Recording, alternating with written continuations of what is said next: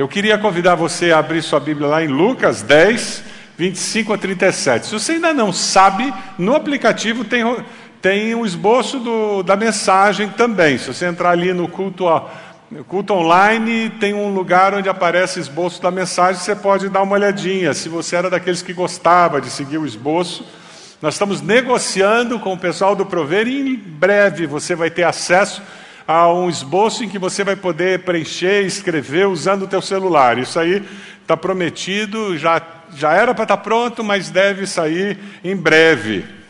Hoje pela manhã, pastor Márcio trouxe uma mensagem muito especial. Se você não viu a mensagem dele, eu quero encorajá-lo a entrar no YouTube e permitir Deus usar aquela mensagem para abençoar seu coração, falando sobre cura nos relacionamentos. E nós vamos continuar falando sobre cura, sobre restauração, sobre como nós podemos ver o avivamento de Deus acontecer através dos processos de cura e como Deus pode me usar para trazer esse tipo de situação. Mas eu queria começar lembrando sobre alguma coisa que tem muito a ver com a nossa igreja. Qual é a visão, a missão da nossa igreja? Quando você vê qual é a visão que nós temos como Igreja Batista do Bacacheri, você lê o seguinte: na dependência de Deus, nós como igreja queremos ser reconhecidos como uma igreja que promove a transformação integral do ser humano. O ser humano é mais do que espírito, é mais do que corpo, é mais do que alma, emoções. O ser humano é um todo. Sabe aquele guarda-roupa da vovó que não tem prateleira? Que é um todo, era só um lugar para pendurar roupa. Você já viu aquele guarda-roupa? Então, o ser humano é assim, a gente não tem opção de gavetinha, não. Agora é só emoção, agora é só corpo, agora é só espírito, só coisa espiritual. Nós somos um todo. E nossa igreja, desde o começo da sua história, ela cuida do próximo. Isso faz parte do DNA da nossa igreja. A IBB é uma igreja que sempre cuidou do próximo. Antes dela ser igreja, quando era congregação ainda, uma congregação da Primeira Igreja Batista de Curitiba, acabou a Segunda Guerra Mundial, os americanos começaram a mandar o que era conhecido como os alimentos da paz. Alimentos pela paz. Esses alimentos chegaram no Brasil, chegaram em Curitiba. Sabe qual foi um dos postos de distribuição dos alimentos pela paz na cidade de Curitiba? Na região norte da cidade de Curitiba, sabe onde foi? A Igreja Batista do Bacacheri, que na época era uma congregação. Não é um privilégio nós termos isso no nosso DNA, na nossa história? Quando eu cheguei aqui em 88, um bom tempo atrás, eu encontrei uma igreja com um serviço social estruturadíssimo, com uma assistente social tocando. Tinha curso de faxineira, datilografia. Quem fez curso de datilografia aqui? Olha lá, está denunciando sua idade, hein? Datilografia. A igreja tinha uma quantidade enorme de máquinas. Dava diploma de curso de datilografia, porque aquilo ajudava a achar emprego. Lembra disso? Para conseguir emprego, você fazia um teste, ver quantas palavras você conseguia datilografar. Nós tínhamos curso de datilografia de costura. Tinha um ambulatório médico, odontológico e psicológico no fundo da igreja. Isso em 88, gente, funcionando a todo vapor. Uma igreja que no seu DNA sempre olhou para o próximo como alguém que precisava ser abençoado e atendido. Hoje nós temos uma ONG, ABC Viva. Se você ainda não visitou a ONG, não conversou com o pastor Natal, com o pastor Silvani, converse com eles. Eu pedi para colocar alguns dados da BC Vida, só para a gente ver o que aconteceu o ano passado. Dá uma lidinha aí, só para você ser abençoado. Você faz parte disso. 50,5 toneladas. E já passou disso agora. Porque a ONG não parou, porque o ano acabou.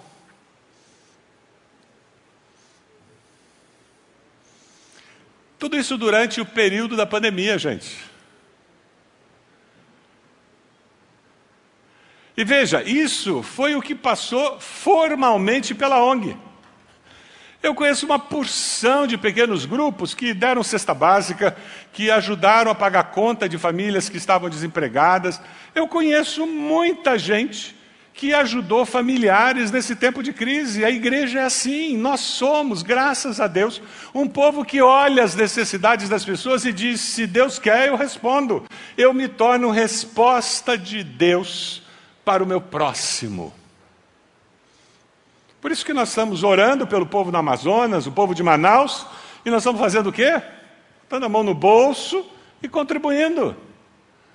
E o povo, os nossos missionários que já estão lá em Manaus, já estão espalhados lá no Amazonas, eles estão levando cesta básica, eles estão comprando equipamento para as unidades de saúde, que já não tem mais luva, não tem mais máscara, não tem mais, porque o governo não está conseguindo dar conta. Aí os batistas estão chegando lá e estão fazendo isso. Aleluia! E nós, você é parte da resposta de Deus. Quando você vê a missão da nossa igreja, vamos ler juntos a missão da nossa igreja? Vamos lá. Ser uma igreja acolhedora, discipuladora e multiplicadora, que na dependência de Deus promove a transformação integral de pessoas, sociedades e povos. É assim que a gente quer viver. Você quer viver assim? Diga amém. O Evangelho, nós queremos viver o Evangelho dessa forma. A parábola que nós vamos estudar hoje é uma parábola que você conhece, uma parábola em que Jesus está tratando sobre essa questão de amar o próximo. Jesus não está falando sobre quem é o próximo. O grande tema que Jesus tem nessa parábola é sobre como eu posso ser o próximo de alguém. Essa é a temática de Jesus, não é sobre quem é o próximo, mas como eu posso ser o próximo de alguém. Martin Luther King, falando sobre essa parábola, ele faz algumas afirmações muito interessantes. Mas ele tem duas afirmações que eu queria compartilhar com você, que eu gosto demais. Ele diz, quando nós estudamos a parábola do bom samaritano, nós temos que fazer duas perguntas. A primeira pergunta é, o que vai acontecer comigo se eu parar para ajudar? E é verdade. A fé cristã demanda consciência. Deus não nos deu o cérebro para separar as orelhas. A fé cristã é racional, ela é inteligente, ela demanda decisão.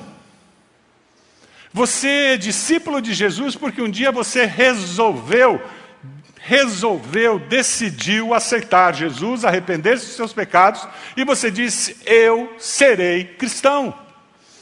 Você resolve ajudar o próximo porque você decidiu. Por isso que aquela pergunta é tão importante. O que vai acontecer comigo? Por quê? Porque pode ser que eu tenha algumas consequências negativas, e eu tenho que ter consciência que eu estou correndo riscos. Pode acontecer alguma coisa muito boa e eu tenho que ter consciência de que eu estou me metendo em alguma situação. Quando eu ajudo alguém, eu preciso fazer isso com consciência e não simplesmente por emoção. E aí que vem muita encrenca nos processos de ajuda, até com parente.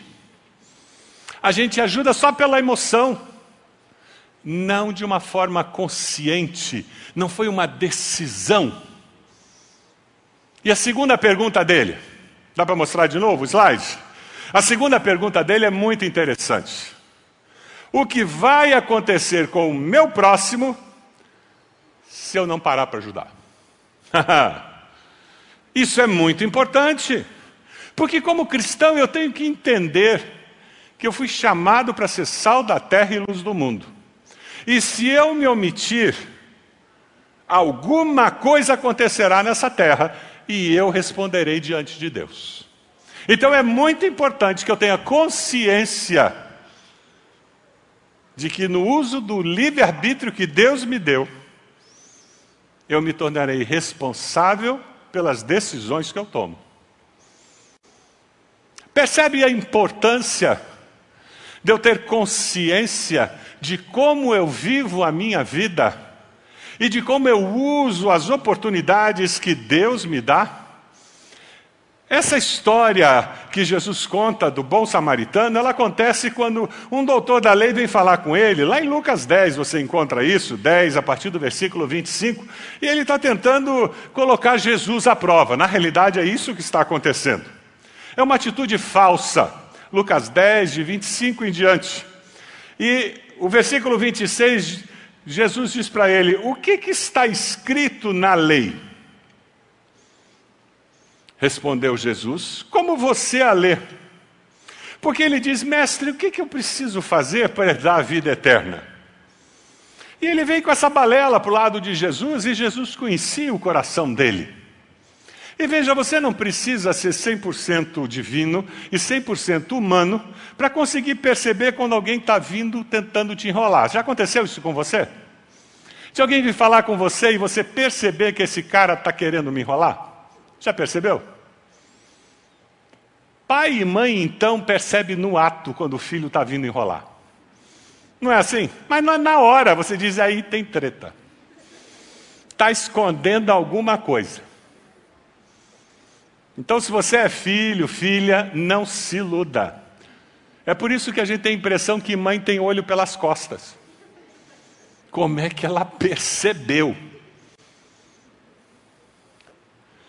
Jesus percebeu a maldade na pergunta daquele homem. O que que eu devo fazer para herdar a vida eterna, cheio de sabedoria? E Jesus olha para ele e diz, o que está escrito na lei?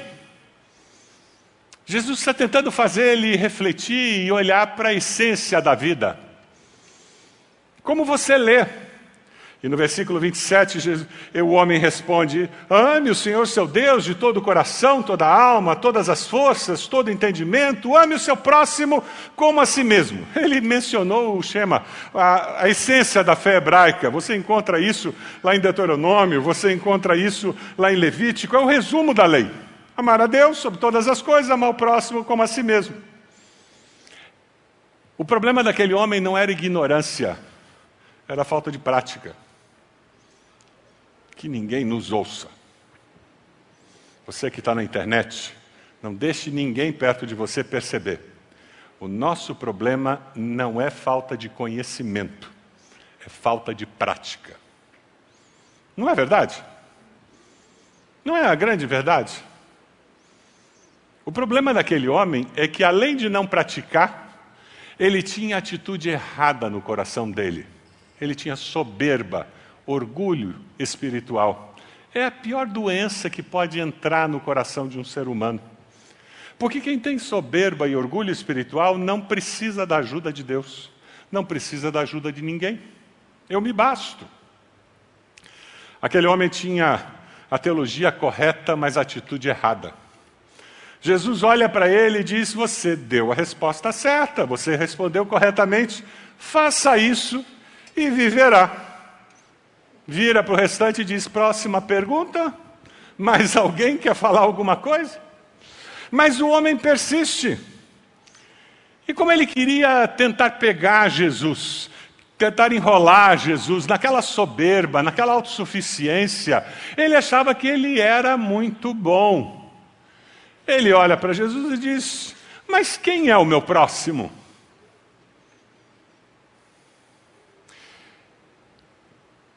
A Bíblia diz que quem busca, encontra. Quem pede, recebe. Jeremias 33:3 diz, clame a mim e eu responderei, e lhe direi coisas grandiosas, insondáveis que você não conhece. Você tem alguma dúvida sincera? Faça a Deus. Eu garanto a você que você terá resposta. Sabe por quê? Deus ama responder às nossas questões. Ele não tem medo das suas perguntas. Deus sabe tudo. E Ele tem alegria em responder às suas dúvidas, em aquietar o seu coração e a sua mente. Agora, não me venha com pegadinhas para Deus, porque Ele conhece o seu coração. E foi o que aconteceu com aquele homem. Quem faz perguntas sem querer respostas, ficará sem as respostas. Muitos de nós não encontramos respostas para as nossas perguntas, porque na realidade nós usamos as nossas perguntas como escudos para não nos arrependermos dos nossos pecados, para não mudarmos de vida, para não termos que encarar de frente as nossas inconsistências. Então vivemos sempre com aquelas desculpas, com aqueles questionamentos do que me aconteceu, do que me fizeram, do que disseram de mim, do que poderia ter sido, do que deveria ter sido. E estamos sempre com esses questionamentos, mas de fato nunca buscamos uma resposta verdadeira de Deus para aqueles fatos que nos aconteceram, porque não estamos dispostos a ouvir a resposta que vem de Deus. Jesus tem um coração misericordioso. Apesar da atitude daquele homem, ele queria alcançá-lo. Ele queria quebrantar aquele coração, como ele quer quebrantar o seu. Você quer que Deus traga avivamento para a sua vida? Deixe Deus quebrantar o seu coração nessa noite, para ajudar aquele homem a enxergar a inconsistência do seu ser, a necessidade que ele tinha de enxergar a vida de uma forma diferente. Jesus conta uma história, uma parábola. Nós vamos ver um filme onde aparece a representação dessa parábola. Deixe Deus falar o seu coração através desse filme.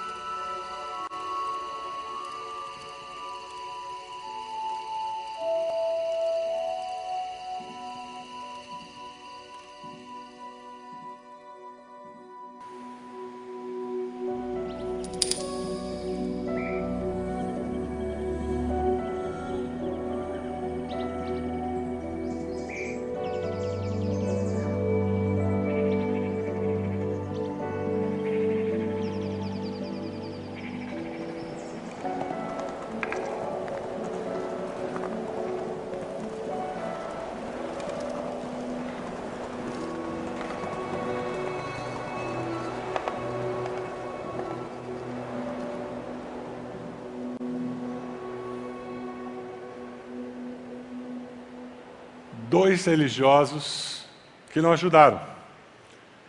Um impuro samaritano, que para aquele religioso que questionava Jesus, jamais poderia ser alguém que faria alguma coisa boa. 27 quilômetros de uma estrada muito perigosa.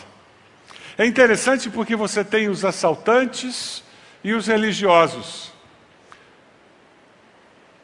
Eles faziam a mesma coisa. Eles pecaram contra aquele homem e contra Deus. Os assaltantes, eles pecaram por ação. Eles fizeram alguma coisa má. Os religiosos pecaram por omissão.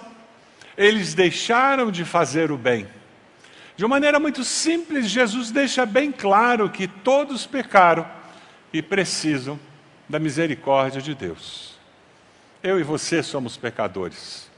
É por isso que todos nós precisamos de um Salvador. É por isso que todos nós precisamos nos arrepender dos nossos pecados e ter um encontro pessoal com Jesus para encontrar perdão dos nossos pecados. Você reconhece que muitas vezes você peca por ação? E quem sabe nesse ambiente de pandemia você tenha prejudicado alguém? Você tenha perseguido alguém? Quem sabe até lá no seu trabalho, tem implicado com alguém que não produz como você gostaria que ele produzisse, ou que ela produzisse. Talvez você tenha falado mal, tenha caluniado alguém. Ou quem sabe você tem pecado por omissão. Sabe fazer o bem e não faz. Eu tenho mais o que fazer com a minha vida, diz você. Eu posso ajudar e não ajudo. Eu posso desmascarar uma mentira, mas me omito. Eu não vou me meter em confusão. Eu posso exortar um irmão, uma irmã, e não faço. E deixo aquela pessoa no caminho errado. Eu me omito. Pecado de omissão. O contraste entre os assaltantes e o samaritano é gritante. Os assaltantes roubaram. O samaritano colocou a mão no bolso e pagou as despesas. Os assaltantes deixaram o homem moribundo na estrada. O samaritano o pegou e o levou até um lugar para ser cuidado. Os assaltantes o abandonaram. O samaritano prometeu voltar para ver como ele estava. Jesus fala como as necessidades do próximo podem ser supridas por quem se considera próximo de alguém. A questão não é se existem pessoas próximas a mim. A questão é se eu me considero próximo de alguém. É se você se considera o próximo daquela pessoa que mora na sua casa, daquela pessoa com quem você trabalha. Se você se considera o próximo daquele parente, aquele parente chato, toda família tem um. Aquele parente encrenqueiro, que vive na estrada, detonado pelos assaltantes. Você é o próximo daquele parente? Você é o próximo daquela pessoa? Quando o Espírito de Deus está atuando em nossos corações, quando nós vivemos o momento em que o Espírito nos aviva, nós temos a disposição de cuidar do nosso próximo. Porque tudo que ele precisa é ser aceito do jeito que ele é e na situação que ele está. O versículo 33 diz, um samaritano, estando de viagem, chegou aonde se encontrava o homem. E quando viu, teve o quê? Teve o quê? Piedade. Teve o quê? Piedade. Olha para a pessoa que está perto de você, se você tem alguém pertinho de você, e diz assim, você é uma pessoa piedosa? Você tem piedade dos outros? Quando você vê alguém todo estrupiado, você tem piedade dessa pessoa? Às vezes o preconceito racial, religioso, às vezes os nossos preconceitos, as nossas ideias preconcebidas nos impedem de agir com misericórdia. O samaritano passou a ajudá-lo na situação em que ele estava, sujo, sem nada, machucado, abandonado, drogado, alcoolizado, quem sabe, viciado. Uma pessoa pornográfica, prostituída, quem sabe? Uma pessoa desonesta, mentirosa, quem sabe? Qual é o estado do próximo que está próximo de você e que faz com que às vezes você tenha dificuldade de ajudá-lo? Na nossa igreja nós temos pessoas que nunca passaram por uma cadeia, mas nós temos pessoas que ainda usam tornozeleira eletrônica.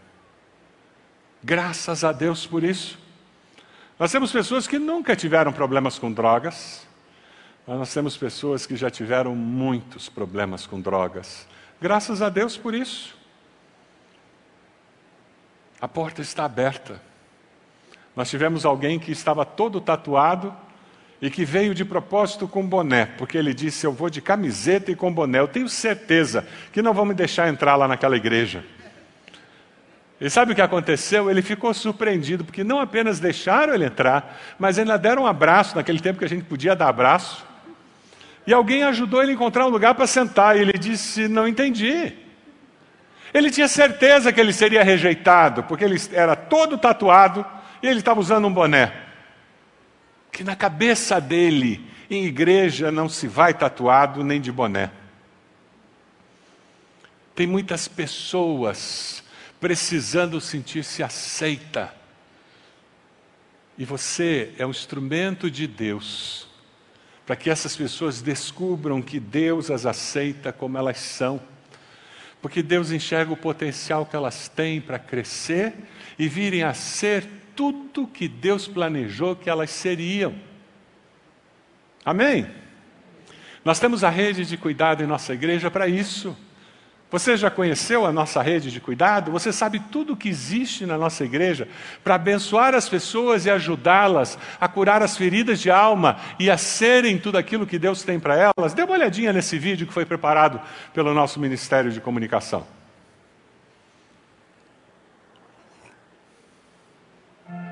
A rede de cuidado existe para dar suporte aos pequenos grupos e atender às demandas que surgem, sejam físicas, sociais, emocionais ou espirituais, através de diversas maneiras. Atende, por exemplo, famílias com necessidades sociais pelos programas da ONG ABC Vida, como o Enxoval Solidário e a entrega de cestas básicas. Dá suporte para dependentes químicos e suas famílias através do Grupo Resgate. Atende e acompanha pessoas que desejam viver um processo de cura e libertação. Presta também apoio a famílias enlutadas. Assiste na área da saúde em diversas especialidades como psicologia e fonoaudiologia através da policlínica. Possui rede intensa de intercessão. Promove retiros para revisão de vida e encontros que proporcionam restauração por meio do programa Celebrando a Vida e Celebrando a Restauração. E também oferece aconselhamento bíblico e atendimento pastoral. A rede de cuidado nos dá apoio para que, primeiramente, possamos ser cuidados e também possamos cuidar bem daqueles que Deus coloca sob a nossa responsabilidade. O desejo do nosso coração é que você venha como está e descubra tudo que Deus tem para você. Não é venha como está e fique atolado nessa situação que você está vivendo. Deus tem algo melhor, Deus sempre tem algo melhor para nós. Deus sempre tem algo melhor para você. Deus quer que você cresça, floresça, você seja tudo aquilo que Ele sonhou e planejou. Deus cura as nossas feridas, Deus nos liberta daquilo do nosso passado que nos atrapalha, Deus potencializa aquilo que no nosso passado nos abençoou e faz com que o futuro seja melhor ainda. Você acredita nisso? Diga amém. Ajude as pessoas que estão perto de você, que são da nossa igreja, que não precisa ser crente em Jesus para ser abençoado por essa rede de cuidado. Essa rede de cuidado é para abençoar as pessoas em nome de Jesus. Sabe por quê? Porque o próximo, aquele próximo que trabalha com você, aquele próximo que está perto de você, que mora perto de você, aquele próximo que Deus está trazendo perto de você, ele precisa ser ajudado com restauração. Nós precisamos experimentar essa restauração. Se você vê o versículo 34, ele se aproxima, enfaixa as feridas, derrama vinho e óleo, coloca sobre o seu próprio animal, leva para a hospedaria, cuida dele. É disso que nós precisamos, é isso que uma igreja faz. Ama as pessoas, cuida delas. Nós temos pequenos grupos para quê? Só para a gente encher uma noite na semana? Por favor, não é para isso não. Não é só para ter mais uma reunião, não. É para nós nos abençoarmos uns aos outros, para nós cuidarmos uns dos outros, para nós vivermos esse mover de Deus nas nossas vidas, amém? Ah, meus queridos, Tiago nos exorta dizendo que a fé assim, se não vier acompanhada de ações, é coisa morta. Como o corpo sem o espírito está morto, assim também a fé sem ações está morta. Nem toda ferida é física, como desse homem na parábola de Jesus. Tem muita gente sangrando emocionalmente, que vem de famílias feridas, destruídas pelo divórcio, traição, rejeição, baixa autoestima, solidão. Tem muita gente sofrendo depressão por causa da pandemia. Este é um momento para nós, como igreja, estarmos antenados, olhando ao redor e dizendo: vem. Vem, vem, Jesus vai te ajudar, vem, nós queremos abençoar a sua vida. Quem tem o coração avivado, aquecido pelo mover do Espírito de Deus, olha para as pessoas ao redor e diz: eu quero ser o próximo dessa pessoa. Você quer? Você quer que Deus coloque essa percepção no seu coração, ver as pessoas assim e começar a ser resposta de Deus na vida dessas pessoas? O livro do mês é esse aqui. A Ed que traduziu esse livro, eu e Ed, nós lemos esse livro alguns anos atrás. Ele é muito especial. São leituras rápidas de 2 páginas, no máximo 3 páginas. Leituras muito especiais. O nome dele é Resiliente. Quem não precisa de resiliência nesses dias, né? Mas uma das histórias que eu gosto demais desse livro, ele conta a história de um vizinho que ele teve, pai exemplar, aquele vizinho que você sonha ter. Você conhece gente assim? Bom pai, bom marido, trabalhador, mantém o jardim da casa bonito, a casa bonita, simpático, bom vizinho. Sabe aquele vizinho que no aniversário do seu filho traz um presente bom? E que vem na festa feliz e que é agradável. Conhece gente assim? Tudo de bom, né? E de repente, num assalto a banco, ele é ferido. Ele é ferido e foi preso. Sentenciado a 90 anos de reclusão. Que susto! Ele era um dos criminosos mais procurados na Flórida. Ninguém sabia que era aquele vizinho simpático. Ele, desde a sua juventude, ele estava envolvido em pequenos crimes e vivia uma vida dupla. Mas a coisa começou a se agravar depois que a esposa faleceu de câncer. Sabe o que esse vizinho falou? Meus roubos não tinham nada a ver com dinheiro. O propósito era me sentir vivo, para aliviar o estado morto, deprimido em que eu me encontrava por ter perdido minha esposa. Eu precisava da adrenalina do roubo. Por isso que eu roubava. E ele foi para uma prisão na Flórida chamada The Brock. Era uma prisão que tinha muito estupro, violência. Era um terror aquela prisão. Era considerada a pior prisão do estado da Flórida.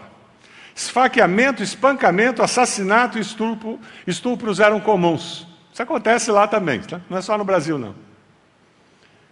Mas enquanto ele estava lá, quem ouviu sobre Jesus através de um capelão prisional. Sabia que a sua igreja tem um ministério na penitenciária feminina há décadas e tem mudado a história de muitas mulheres através dessa capelania prisional? E você tem abençoado através dos seus dízimos e ofertas, esse ministério, e muitos membros da igreja têm abençoado, indo até lá, falar de Jesus para essas mulheres. É interessante porque ele aceita Jesus, ele começa o estudo bíblico ali dentro, O número de estupros na cadeia começa a cair e os guardas começam a pedir oração para ele e para os amigos dele. E tem uma afirmação aqui nessa devocional que tem no livro, que diz: as leis não podem mudar os corações, mas os corações podem mudar os homens. E foi o coração mudado dele que começou a afetar aqueles homens que estavam naquela prisão. O coração mudado começou a afetar aqueles outros homens que estavam na cadeia.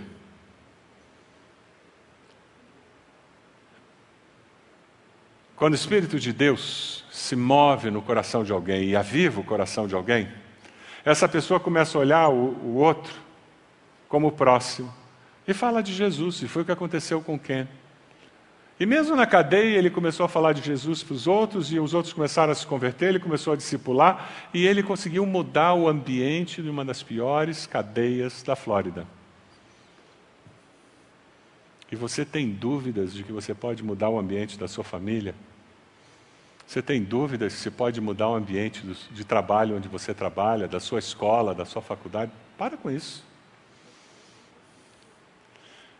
O mesmo Espírito que usou o Ken para mudar o ambiente daquela cadeia vai usar você para tocar na vida das pessoas que Deus está colocando ao seu lado. Amém? Aquele homem foi tocado. Para Jesus, amor é algo que você sente e faz. É uma decisão. Não é apenas para minorar a dor que você age a favor do seu próximo. Você quer transformar a realidade da pessoa para melhor. Aquele homem levou o homem para a hospedaria, pagou as despesas e voltou depois. No nosso país, particularmente com a pandemia, o número de abuso de crianças, de feminicídio e de violência doméstica subiu de uma maneira absurda. Nós precisamos estar atentos e usar o Disque 100 para denunciar, para não ser culpado do pecado de omissão. Não basta minorar a dor. Nós precisamos transformar a realidade da pessoa para melhor. Você sabe de alguma criança que está sendo abusada, violentada? Denuncie. Tem algum idoso que está sendo abusado, explorado? Denuncie. Não se omita. Isso é ser o próximo de alguém em necessidade. Essa é a chamada que Deus nos dá. Quando o Espírito de Deus aviva os nossos corações de fato, nós vivemos como esse samaritano e nós cuidamos do nosso próximo. Jesus olha para aquele homem, aquele doutor da lei, e diz: qual dos três você acha que foi o próximo do homem? Ele não disse o samaritano. Ele disse o que teve misericórdia. Jesus olha para ele e diz: vai e faça o mesmo. É isso que Jesus está olhando para você hoje e dizendo: vai e faça o mesmo. Você pode olhar para a pessoa que está perto de você e dizer: vai e faça o mesmo. Vai e faça o mesmo. Esse é o desafio de hoje. Eu não estou preocupado em tentar descobrir quem é o meu próximo. Eu não tenho que ir para baixo do viaduto. Eu não tenho que procurar um morador de rua para encontrar um próximo para ajudar. É muito clichê achar que o morador de rua que precisa de um sopão é que vai ser o meu próximo. Jesus foi muito mais profundo do que isso. Não tenho nada contra a gente levar sopa para o morador de rua. É bonito. e necessário em muitas circunstâncias. Talvez ele precise mais do que a sopa. A gente pode até conversar sobre isso.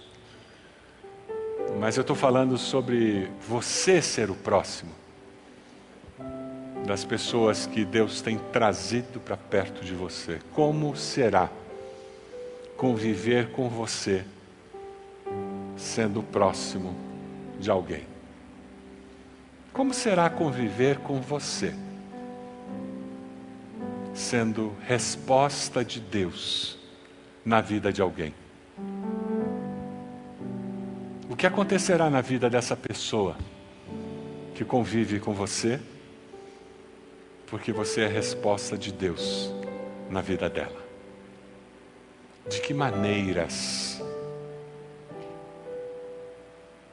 De que maneiras você impactará a vida dessa pessoa? Você pode abaixar a sua cabeça? Eu decido aceitar pessoas como elas são e levá-las até Cristo. Essa é a sua decisão. Eu decido envolver-me no processo de restauração da imagem de Deus no meu próximo, ajudá-los a crescer. Eu decido ser resposta de Deus na vida do meu próximo. Eu confesso Jesus como meu Senhor e Salvador. Eu me arrependo dos meus pecados. Eu peço perdão a Jesus. Diga isso: Senhor, eu me arrependo dos meus pecados.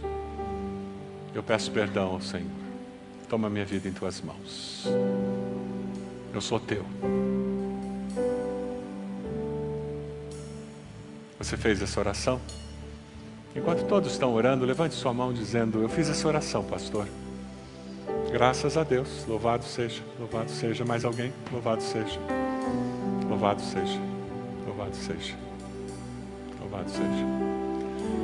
Se você decide hoje ser próximo na vida daqueles que estão perto de você, ser a resposta de Deus na vida de alguém, coloque-se de joelhos onde você está e nós vamos orar por você.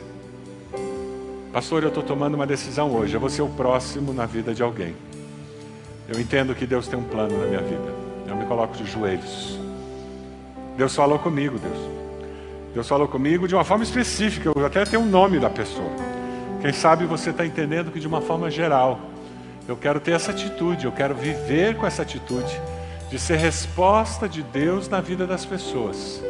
E você está assumindo essa atitude. Nesse ano de 2021, de uma forma muito específica, eu quero ser resposta de Deus na vida da minha família, na vida das pessoas com quem eu trabalho, na vida dos meus parentes. Eu quero ser resposta de Deus. Coloque-se de joelhos, onde você está? Dizendo: eu quero, Senhor, eu quero que o teu Espírito haja na minha vida. Faça uma obra em mim, para que eu seja a resposta do Senhor. Você que está nos vendo na internet, se você pudesse ajoelhar onde você está também, faça isso. Coloque-se de joelhos, dizendo: Deus, eu quero ser a resposta do Senhor na vida da minha família, da vida dos meus colegas de trabalho. Eu quero ser resposta do Senhor na vida das pessoas com quem eu convivo. Momento de consagração ao Senhor, momento de dedicação ao Senhor. Pai amado, nós nos colocamos diante do Senhor e dizemos: sim, sim, nós queremos ser resposta do Senhor na vida das pessoas, abençoá-las por termos a sensibilidade do teu Espírito para atender às necessidades dessas pessoas, para ajudá-las nesse processo de restauração, para ajudá-las nesse processo de sentirem-se aceitas, amadas pelo Senhor, para abençoá-las nesse processo de crescer, de encontrarem sanidade, encontrarem cura, Senhor. Ó Deus amado, ouve a oração de cada um dos teus filhos e filhas que de joelhos estão dizendo: eu me consagro aqui, Senhor. Deus, Deus amado, Ouve o nome das pessoas que estão sendo ditos agora para o Senhor. Fale o nome das pessoas. Diga ao Senhor da sua decisão.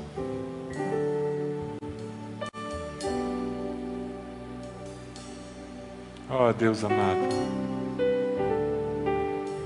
nos consagramos a Ti, Senhor, a Ti somente nesse momento.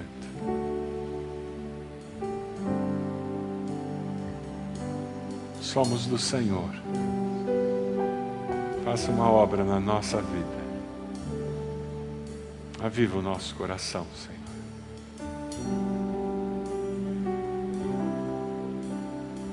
Cumpra, Senhor, os Teus propósitos em nossas vidas, para que nós possamos abençoar aqueles que estão próximos de nós. Confirma no coração daqueles que levantaram suas mãos, dizendo que oraram, confessando Jesus como Senhor e Salvador. Fala ao coração deles. Essa é a nossa oração. E nós a fazemos no nome de Jesus. Amém, Senhor. Amém.